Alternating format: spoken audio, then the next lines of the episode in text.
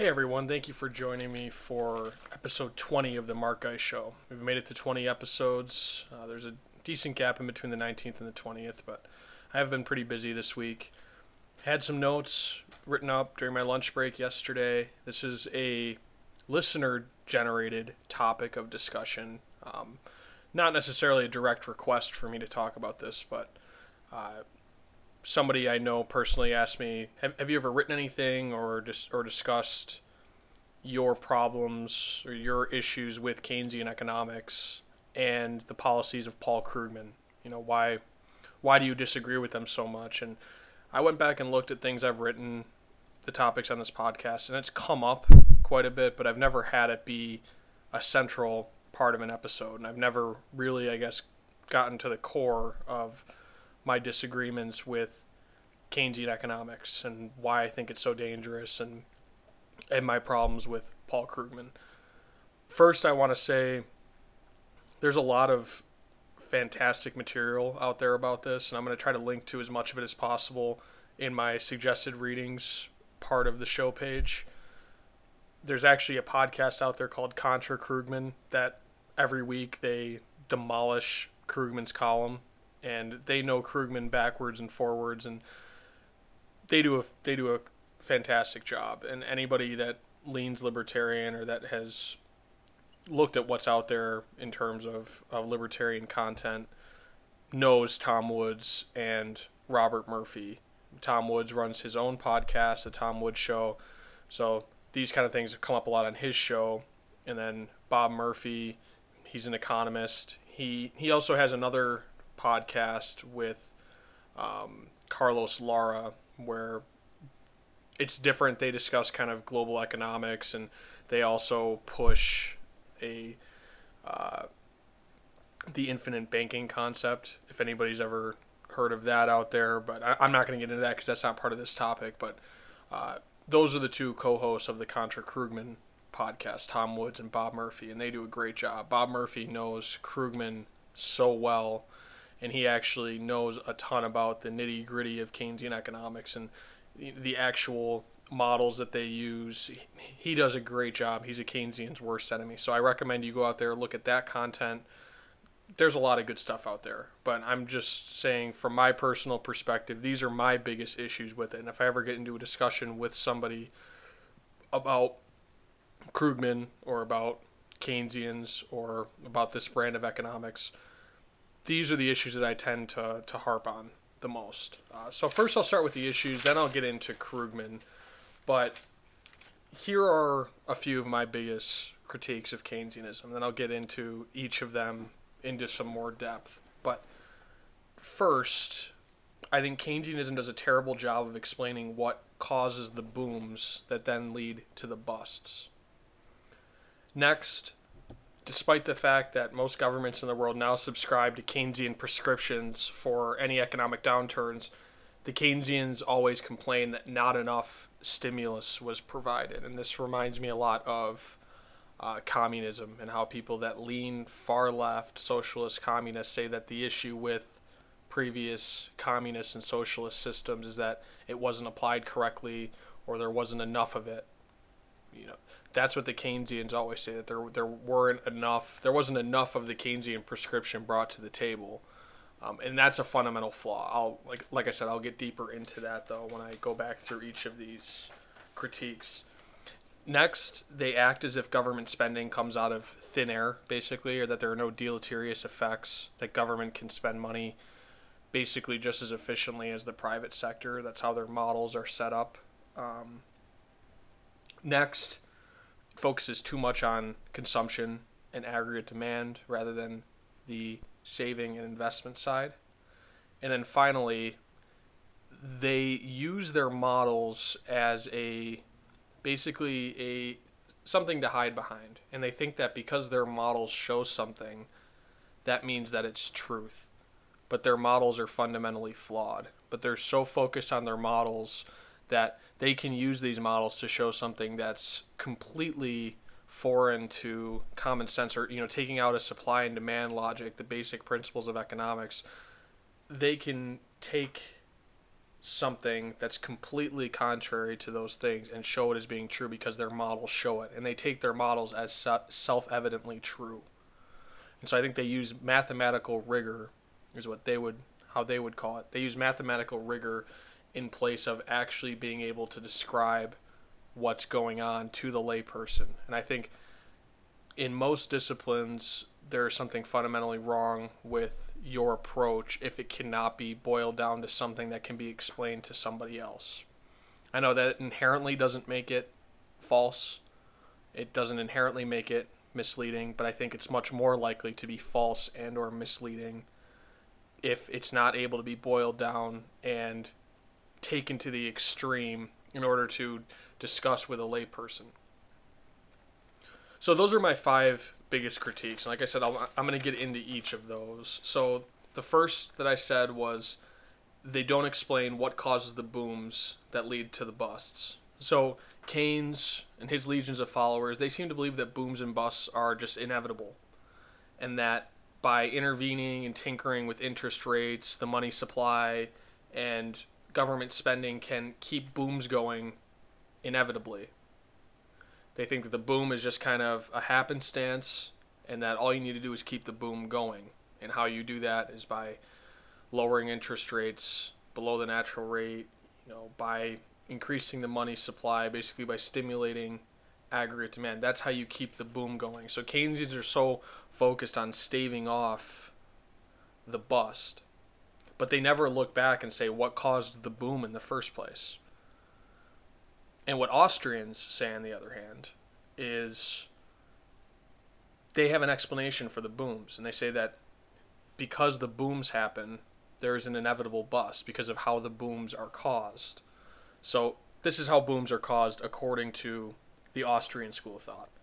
So, central bank intervention by setting interest rates below their natural rate sends distorted signals to entrepreneurs. So, lower interest rates typically, absent a central bank, uh, absent manipulation of those rates, it would typically signify an increase in savings. And in this free market, entrepreneurs are now have a lower price of borrowing to make capital investments to then produce goods that will later be purchased when those savings, that increased pool of savings, is consumed. Because, I mean, that's really what savings are. That's what in savings and investment is. It's delayed consumption. So, with this increased pool of capital due to saving, the interest rate falls because there's now a higher supply of money to be lent out, to be to be borrowed, and this causes the price of that money to fall. So that's the that's the interest rate. So it now becomes cheaper for entrepreneurs to invest in new factories, new equipment, uh, whatever kind of capital investment they could make to produce goods that will then be uh, consumed at a later date. But this is what happens in a free market. So if the lower interest rates are just a result of central bank manipulation rather than a true pricing signal, entrepreneurs are going to make poor decisions. Malinvestments are going to happen. There's not that increased pool of savings that will later be consumed. So there won't be adequate consumer demand later to purchase the products of that booming capital investment. And yes, while that boom is going, while that central bank induced boom is going, people feel good. There are more jobs because all these people are borrowing money, all these entrepreneurs are borrowing money, building factories, building equip or producing equipment, whatever it may be. People feel good. Uh, you know, asset prices generally maybe increasing during that period. You know, housing prices or stock prices. There's more money flowing around. Um, However, Aust- Austrians say the bust is inevitable because the boom was produced artificially. It's it, it cannot last forever. No matter what tinkering you do, it cannot last forever, and the bust is going to come. And it's important to distinguish, like I said, when I say a boom, it's important to distinguish between a real boom, which you know caused by genuine economic growth, and an artificial boom caused by lowering interest rates below what their free market rate would be. So there are two different things. There can be a boom caused by, you know, genuine investment savings and, and improving your capital stock, being able to produce more goods, there's a gen there are genuine booms out there. So it's not like Austrians believe that the economy will just drag forward, you know, stagnantly forever. There will be booms, but but when you say boom and bust in this sense, it's an artificial boom, and then the bust that inevitably follows that boom. And this is really why the Paul Krugmans of the world never want to look back and discuss what were the causes of the Great Recession, or I mean, even the even the Great Depression. They don't want to go to that level. They don't want to go back. They always want to say we need to look forward and do what we can to fix this current issue.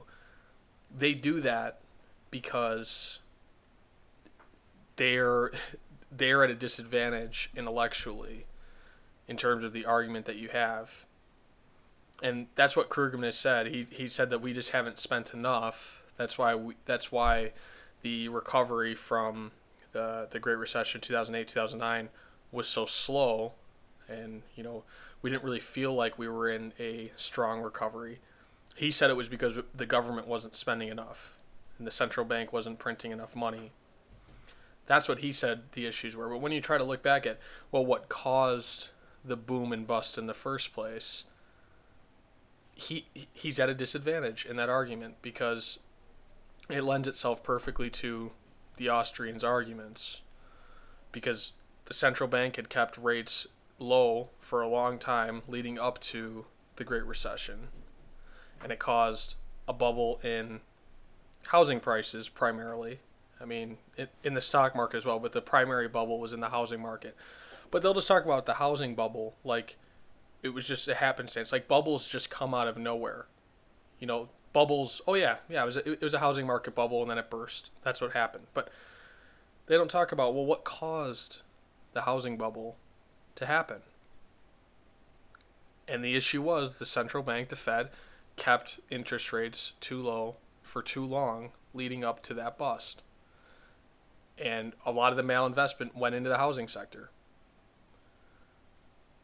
and every boom isn't the same. You know, it's not the malinvestment doesn't always go to the same place. It's not always spread equally throughout the economy.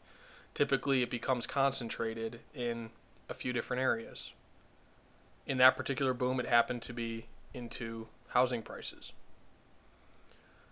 Leading up to the to the crash of the early 2000s, a lot of it went into tech stocks because the same thing was happening Alan Greenspan was keeping rates too low for too long, and malinvestments happened in the technology sector. People got over exuberant about that particular sector, and that's where this malinvestment flowed primarily, and that was the bubble that ended up bursting. But the Paul Krugmans and the Keynesians of the world, and I, and I want to also make clear that I'm not saying that they all believe exactly the same thing, because there are many variations of schools of thought within Keynesian economics. So I'm using Krugman as a proxy for Keynesians. I'm lumping them together. I know that they don't all believe exactly the same thing, uh, but they do a poor job of explaining the causes of these booms. They seem to always try to come up with some sort of backward explanation for what caused the bust, but they never look back at what caused the boom in the first place, what caused the bubble in the first place. So my second big critique is always saying that not enough stimulus was used. So every government now pretty much subscribes to, to Keynesian policy. So if there's an economic downturn, they're going to use their central bank to cut interest rates. Um, they're going to pump stimulus into the economy. They're following these prescriptions for economic downturns. But every time that this doesn't work, which it doesn't work, you know, in in my opinion, but every time that it doesn't work to it doesn't work the way that they say it should, it's because it wasn't done correctly or there wasn't enough stimulus applied. And one thing I caught, so I was just reading some of Krugman's old columns. I, I read them pretty regularly. I have a Krugman critique coming up later, just from his last couple columns. Uh, but one thing that Krugman claimed was back in, I believe, a 2012 article that he wrote, but he claimed that FDR tried to balance the budget too soon, and that was why the Great Depression was prolonged. And basically, what he was doing in this analysis, he, he was ignoring the fact that the downturn went had already gone at that point, because this was in 1937, uh, and this was Keynes said this at the time, uh, and then Krugman is basically saying that it's fact. Uh, that the downturn had already gone far longer than it than it had it in any similar recession or downturn in American history. So, the favorite one for me to point to, and Tom Woods has done a lot of good things on this. I'll try to link. He's a good talk on YouTube about this. That's up on YouTube. That uh, from the Mises Institute, I believe, is where he was giving this talk. But talking about the crash of 1920 in 1921 and how basically the U.S. economy rebounded within 18 months or 18 to 24 months from a downturn that looked at the beginning worse than the Great Depression ended up being, than the crash that caused the the Great Depression, the beginning of it. You know, the 1929 market crash that we all think of as being the beginning of the Great Depression. The downturns in that first crash, that early 1920s crash, was worse. Um, Bob Murphy's also done some good things on this. I I believe he wrote about it in the his politically incorrect guide to the Great Depression and the New Deal, which I will link to. Uh, it's a great book if you if you want to read it. Um, I'll, I'll I'll link to that on Amazon.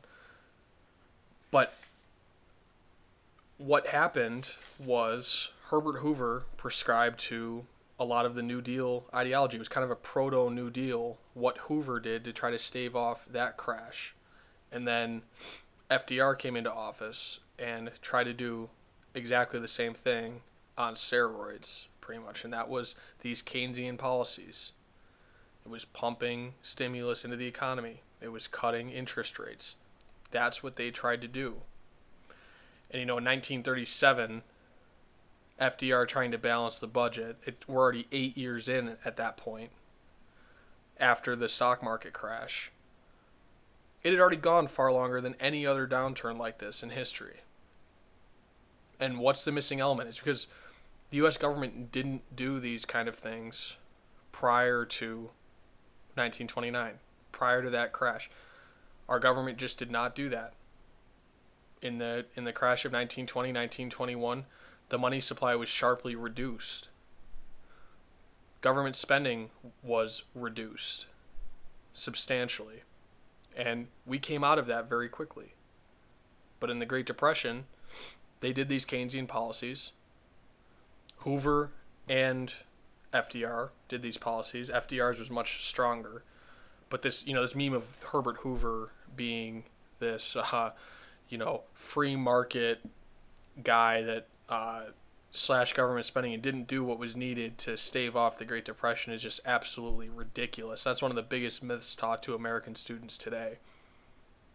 And there's one thing that I wish people would unlearn. It's it, it's that myth, because they now believe that FDR is is who brought us out of the Great Depression. And it's not true. You know, Hoover did what FDR did, maybe not in quite as large of a scale, because FDR came in with so much fanfare. He came into office with so much popularity, really the American people at his back, that he was able to do whatever he wanted. So he was able to do what Hoover did on a far greater level. But Keynesians somehow have perpetrated this myth and have done a really good job of making probably you know 90% of the American population who has heard anything about the Great Depression. I'm sure there's a substantial minority that doesn't know, like couldn't even tell you when it was, but that's pe- people's typical reflexive response. And I'm thinking of maybe, you know, a college graduate that hasn't studied economics but knows enough when the Great Depression was and you know when World War 1 and World War 2 was, kind of knows the general path of American history their reflexive response is going to be, oh yeah, Herbert Hoover didn't do enough. And then FDR came in and saved the U.S. That's what happened.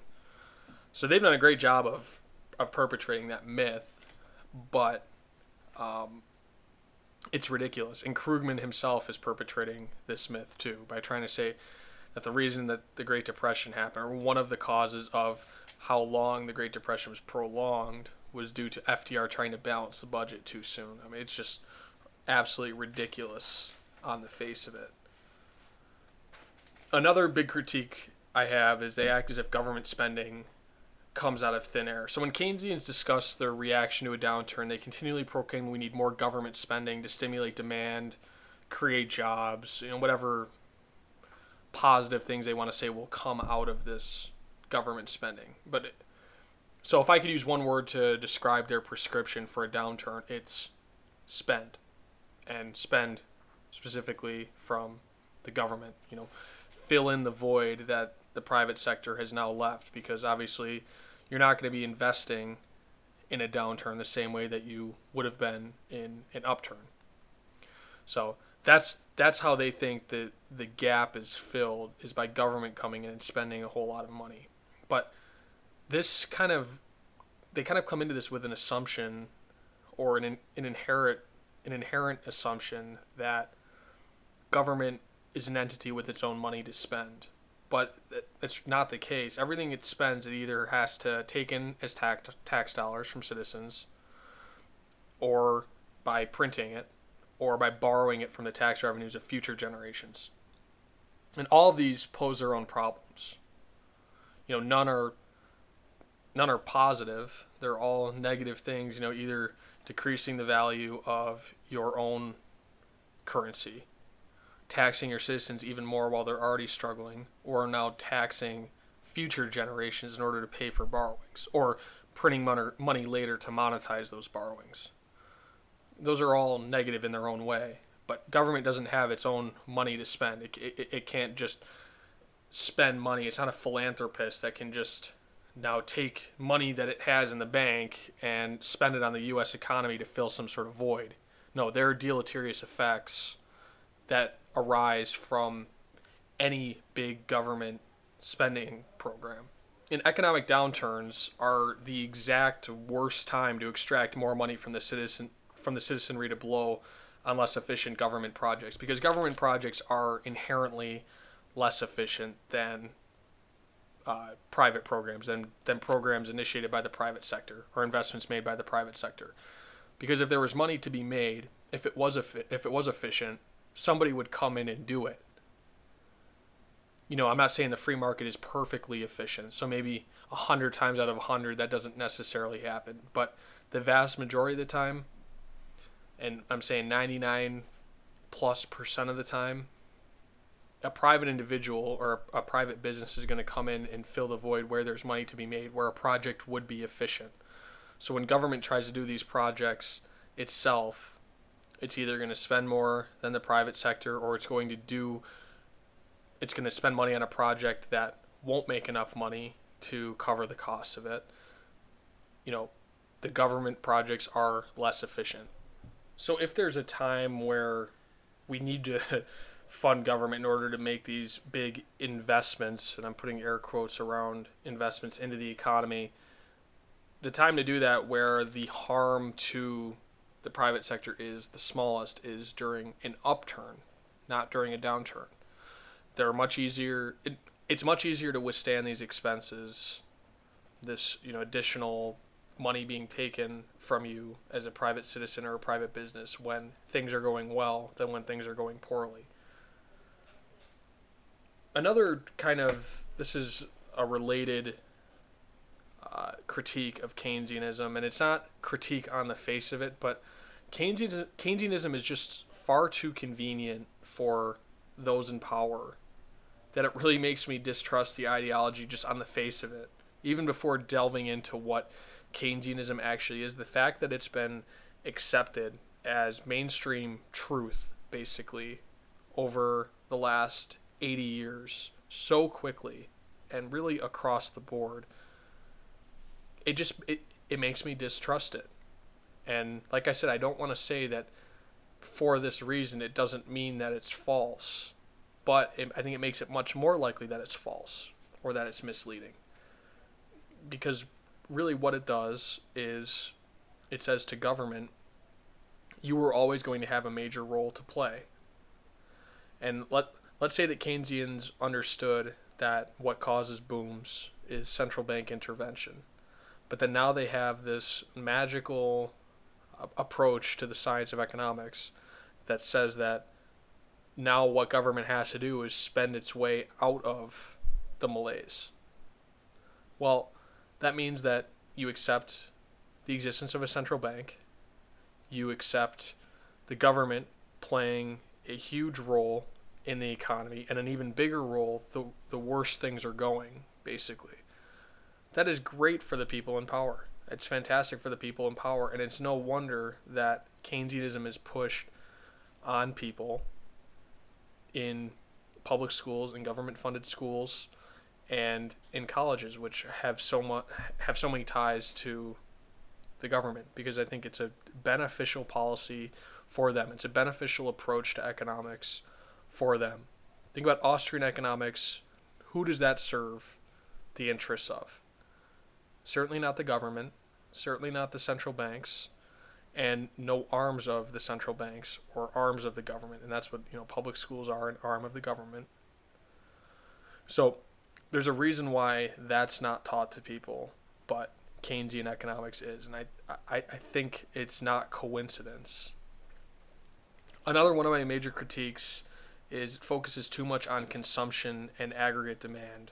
So, one of the most common phrases uttered by Keynesians, especially in an economic downturn, is that we need to stimulate aggregate demand.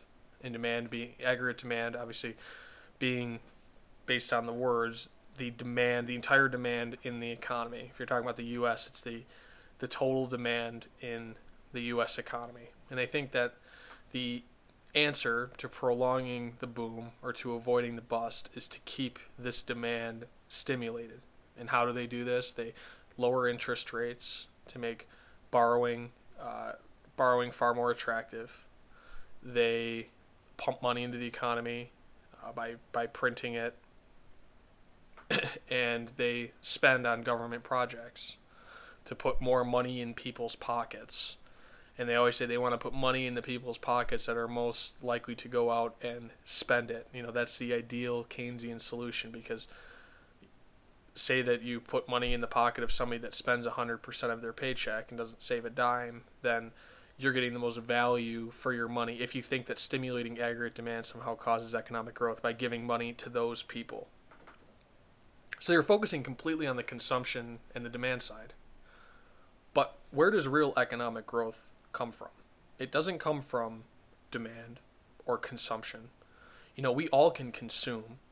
We all have in a perfect world, in a utopian world, we would have infinite, infinite demand. We would want everything. And we do want everything, but scarcity forces us to pick and choose what we want. You know, do you think that the American consumer desires any more than the Chinese consumer, the average Chinese consumer? No. You know, once they are to our level of material well being, they will demand things just like we do. They will consume just like we do. You know, demand isn't something that needs to be stimulated. You can look at um, a, a child is a good example of that. If you if you look at your child, your child always wants something. It's never enough.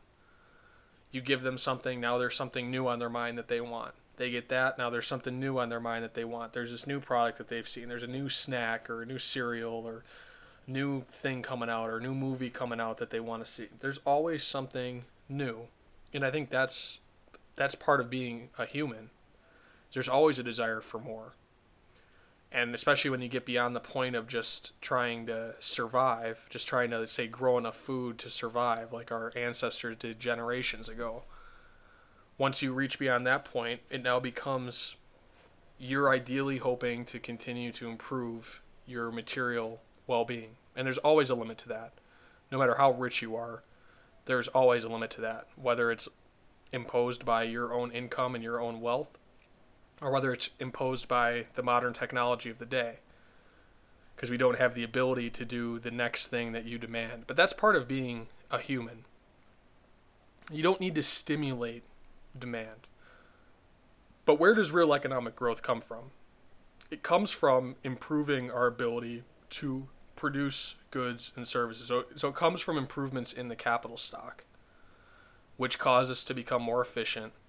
So this is this is investments like like I've said before in factories and equipment and coming up with new technology, you know, research and development, all of these types of things, that's what makes us wealthier. And, you know, h- how does this make us wealthier? It's because we are always trying to to transact with people on a on a voluntary basis where each of us come out better.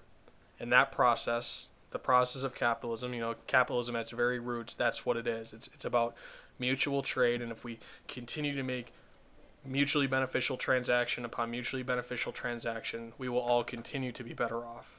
And the way to keep making better and better transactions, you need to offer something that somebody else wants. Whether you become better and better at doing something, or you're able to offer better and better products at a lower price.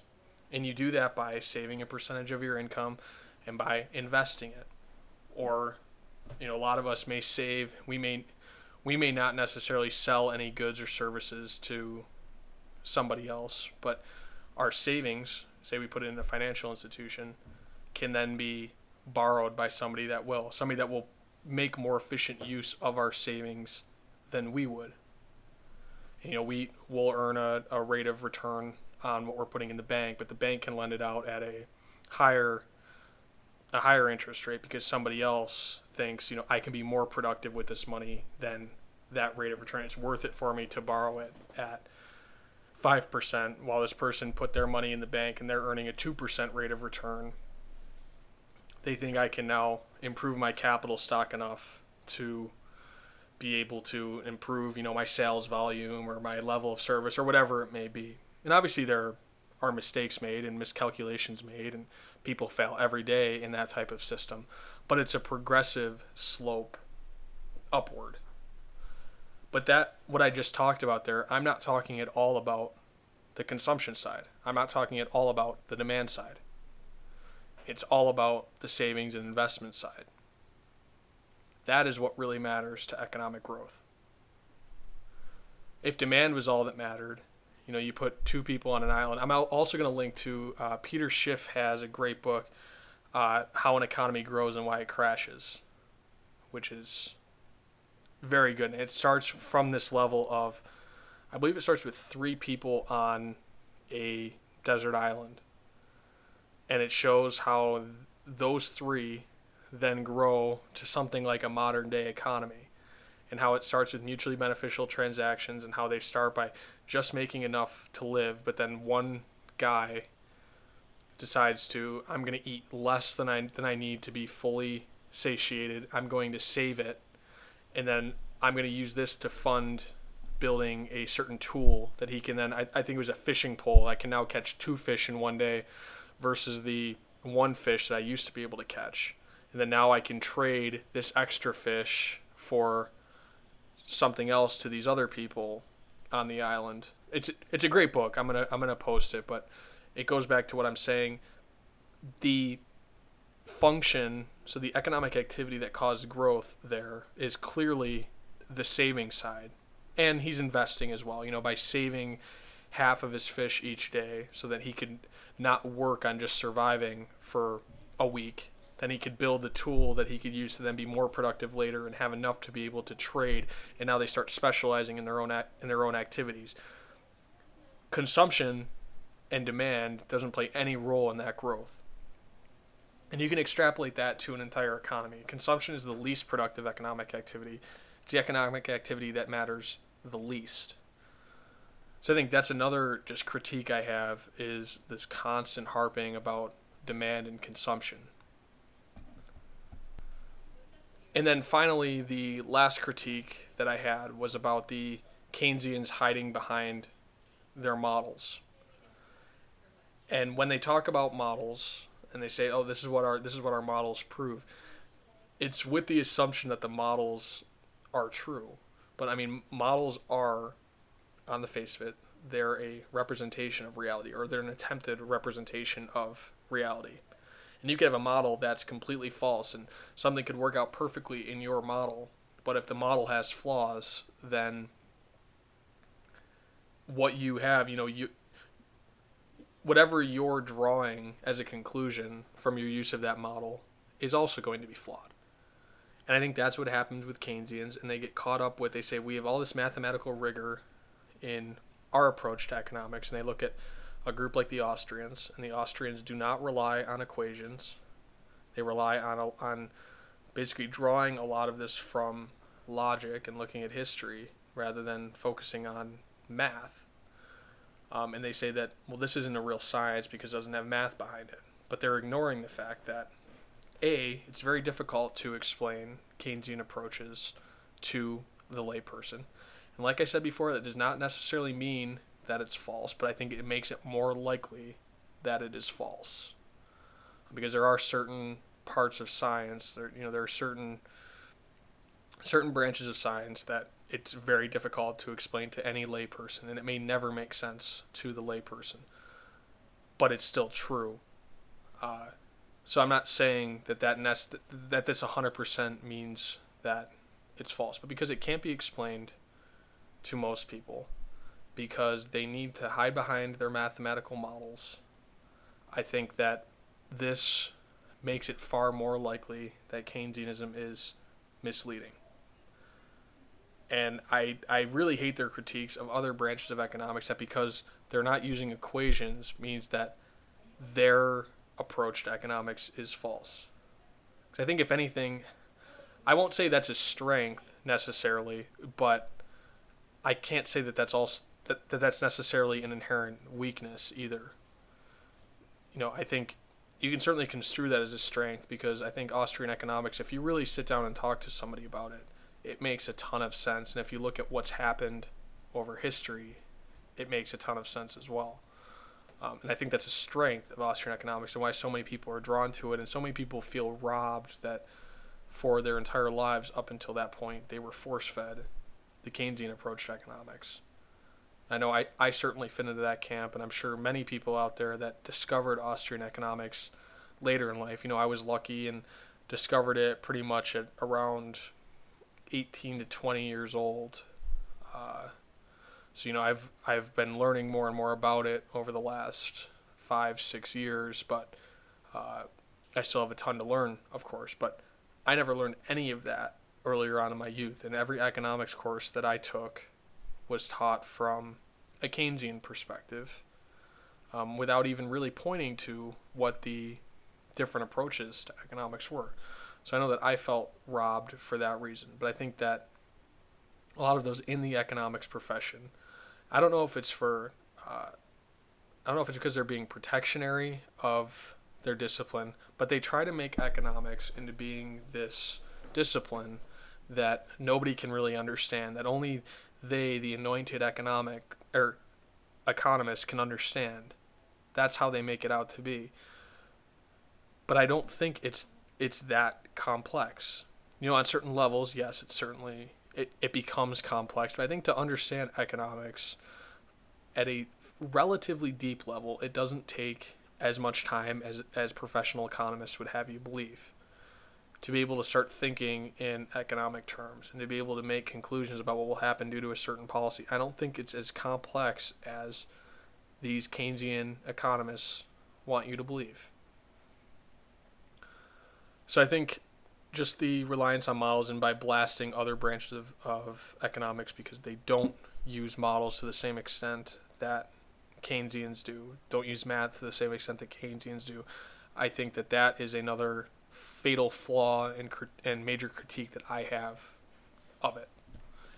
And I know I'm making this episode pretty long, but I did promise some critique of Paul Krugman, which there's so much out there to, to criticize him on. I think my biggest criticism of him now is he's become such a partisan hack for the Democratic Party and really for the mainstream of the Democratic Party. He's completely behind Hillary Clinton. He blasted Bernie Sanders throughout the, the primary on that side. And like I said, like like I've said many times on this show, I don't have any bias in favor of Bernie Sanders. I'm I've been very critical of him and his policies, but Krugman fell right in line behind Hillary He knew that she was by far the most likely to win not just the Democratic nomination but the presidency. He knew that. He's fallen right in line behind her, and he's been writing about this nonstop. So I just looked at his his his columns and editorial posts from the last two weeks or less than two weeks. I have some quotes from his October 21st editorial, Why Hillary Wins, and then from his October 17th editorial, that's his column, Their Dark Fantasies. And I actually listened to the Contra Krugman episode for this week. I'll, I'll link to that exact episode. Uh, where they talk about this column, the Their Dark Fantasies column. But I just picked out a couple quotes to go to sh- to show how big of a partisan hack that Paul Krugman is, and you can't trust anything that this guy says. Everything that he writes is distorted. It's it, it comes from a partisan viewpoint. I know I know that we're all biased, but where he is biased is in favor of the Democratic Party, this center left ideal that he has that he thinks Hillary Clinton represents that's where he's coming from, and he'll distort anything he needs to in order to prove or in order to to align with his perception of reality.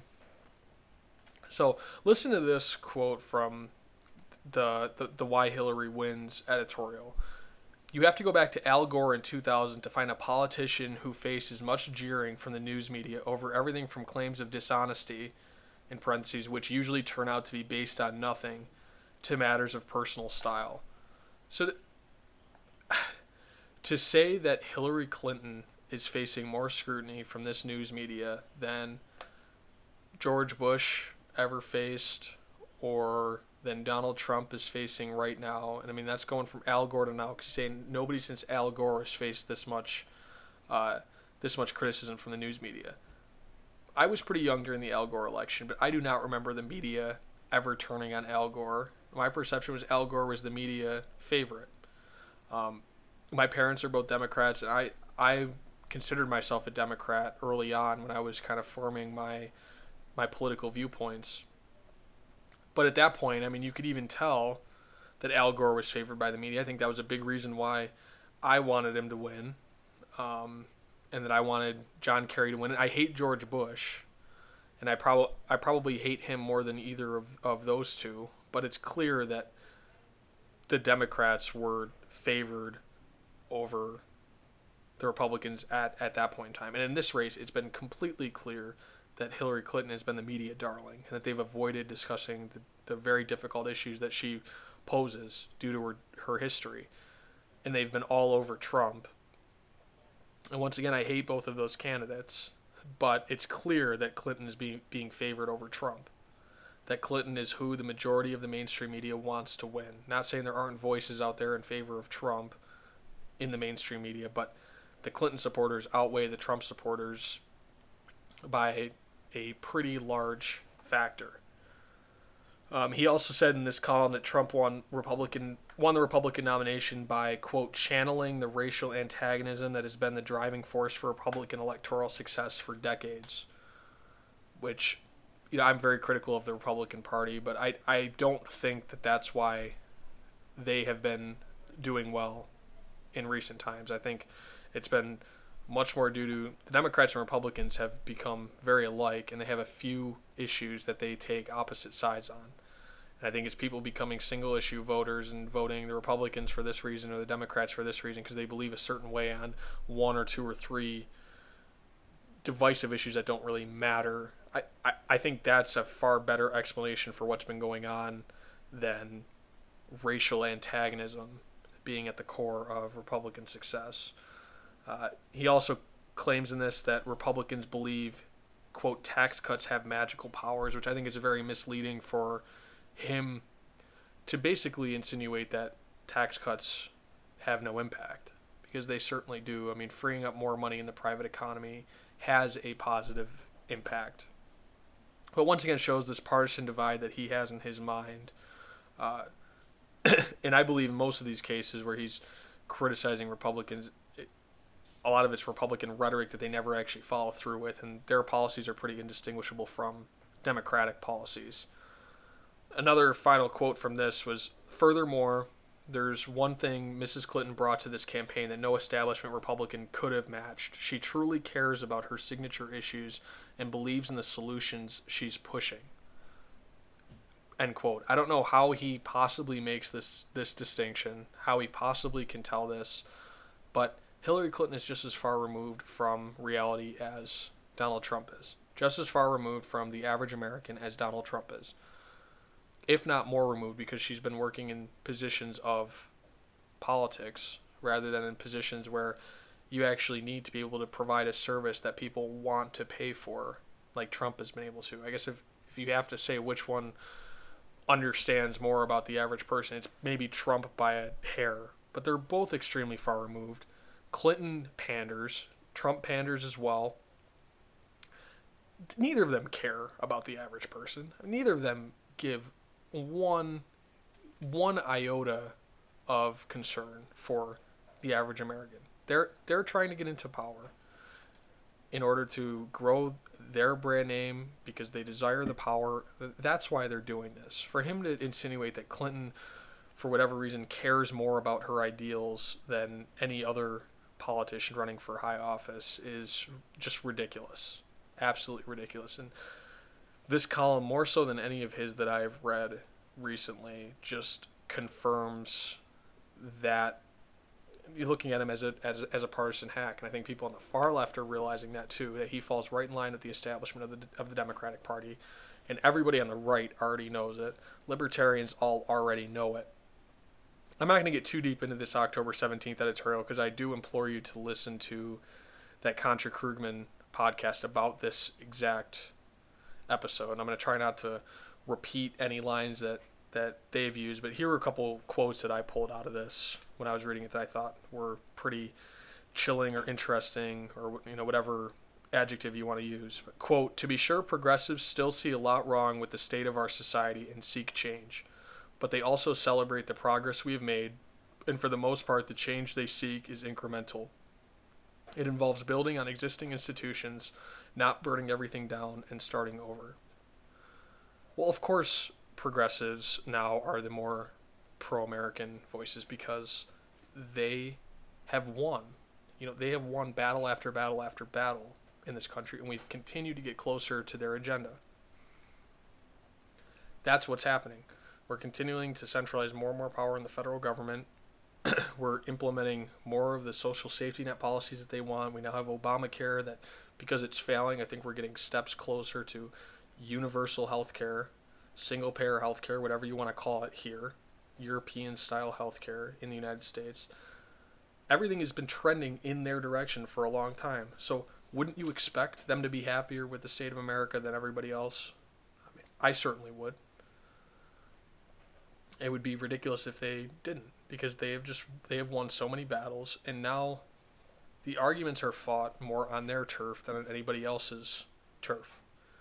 Because now the you know now the battle isn't between should we have social security or should we not have social security just to take one example of an issue. That's not the battle anymore. The issue is now should social security cost us x amount of dollars or x minus 2% amount of dollars? That's now the argument. It's no longer about should we have these progressive policies in the United States. It's to what level should we have them. So of course they're going to be happier with the state of America. Another quote I pulled uh, there are good reasons for those good feelings. Recovery from the financial crisis was slower than it should have been, but unemployment is low, income surged last year, and thanks to Obamacare, more Americans have health insurance than ever before.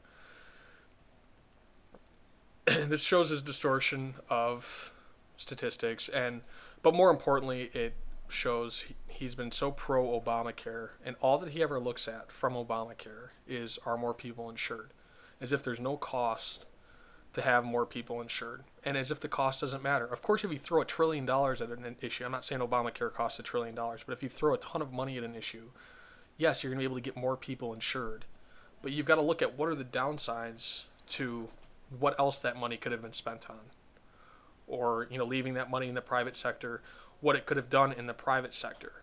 That's the real calculation to be made, but he uses these distortions time and time again. It's really that last line that I wanted to talk about, but thanks to Obamacare, more Americans have health insurance than ever before, which is true.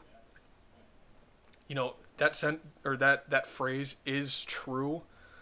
At least more Americans have health insurance than ever before, and that it's because of Obamacare that now more and more Americans are insured compared to previously.